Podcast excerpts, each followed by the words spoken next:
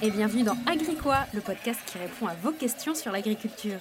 Tu te poses des questions sur l'alimentation et l'agriculture Eh ben moi aussi, je n'y connaissais rien il y a encore quelques années, et même si je suis citadine, je travaille depuis plusieurs années auprès des agriculteurs, et j'ai décidé de vous faire part de mes découvertes. Alors serre-toi un jus de fruits local ou un grand thé, et c'est parti pour la question du jour. Je ne suis pas issue du monde agricole. Je pense que vous l'avez compris depuis le nombre d'épisodes que je le répète. Mais c'est un point important parce qu'avant de travailler dans ce domaine-là, je faisais seulement la différence entre une vache et un mouton, pour le dire concrètement. Allez, j'y allais en version twister, je disais la vache noire, la vache blanche, la vache marron.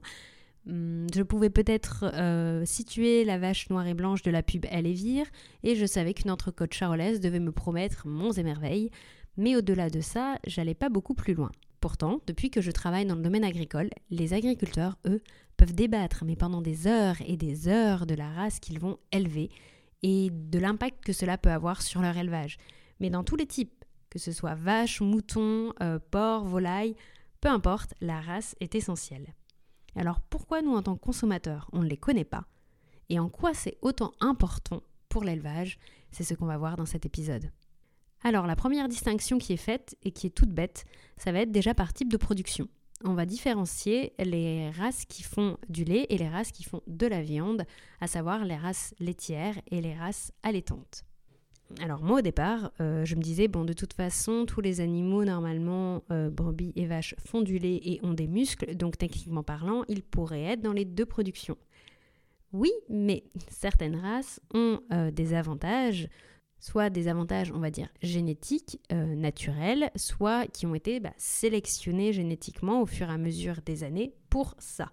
Donc par exemple, ça va être la Primolstein, qui est la vache noire et blanche d'Alévire, qui est présente dans la majorité des élevages euh, laitiers en France, parce qu'elle peut produire jusqu'à 10 000 litres de lait par an. Pour vous donner une échelle, elle produit donc 30 litres de lait par jour, a l'inverse, la charolaise, qui est euh, utilisée en majorité dans les élevages à viande, elle en produit que 7 litres. La Primolstein va produire 3 fois plus de lait que certaines autres races.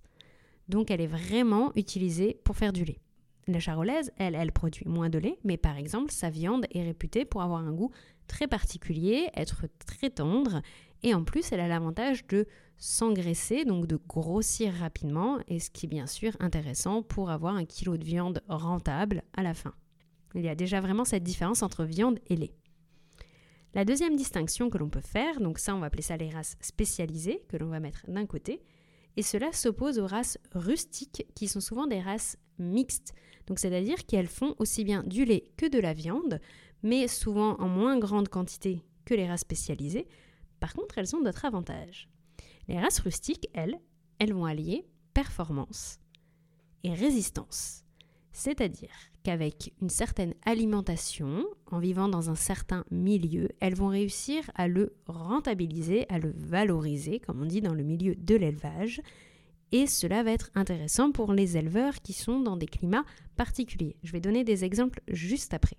Elles vont aussi demander souvent moins de soins et vont être euh, et vont s'adapter plus facilement au milieu.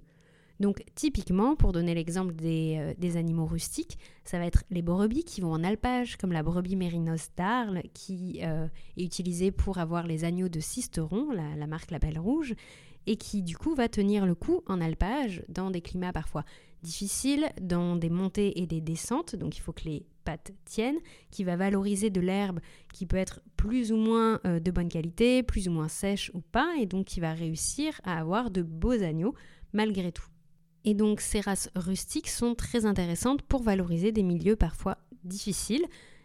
Et les races mixtes, qui produisent aussi bien du lait que de la viande, elles vont aussi avoir l'avantage souvent d'avoir un lait plus riche. Par exemple, la Primolstein, la, vache d'Alévire, elle produit beaucoup de lait, mais c'est un lait qui a une composition très différente de celle qui peut venir de races mixtes, comme la vache Montbéliarde, qui, elle, va avoir un lait plus riche et qui va se retrouver notamment dans les fromages, dans les filières à AOP de, de fromage, comme le comté, le morbier ou ce, genre, ou ce genre de choses. Donc ça va vraiment avoir un impact sur euh, la valorisation des produits après. Ça va aussi avoir un impact environnemental, puisque les races rustiques vont réussir à valoriser des territoires qui ne le seraient pas forcément autrement. La dernière distinction que l'on peut faire, c'est les races de conservation. Ce sont des races qui existaient euh, avant et qui, depuis les années 60, avec eh ben, la, course à la production, ont été petit à petit effacées par les races spécialisées que j'ai citées précédemment et euh, qui ont manqué de disparaître. Il y a donc des programmes de conservation de ces, races en fournissant des aides aux éleveurs qui ont soit un troupeau, soit même juste quelques individus au sein de leur troupeau pour pouvoir essayer de conserver au maximum le patrimoine génétique qu'il y a. Donc, euh, par exemple, pour la vache, moi, je connais la Villarde, qui est donc euh, au niveau de Villard-de-Lans, en Isère. Il y a aussi la Brigasque, la brigasque, je crois, dans le sud de la France, qui, elle, très présente dans les élevages dans les années 60, mais qui a commencé à décliner dans les années 2000 et qui commence à remonter maintenant.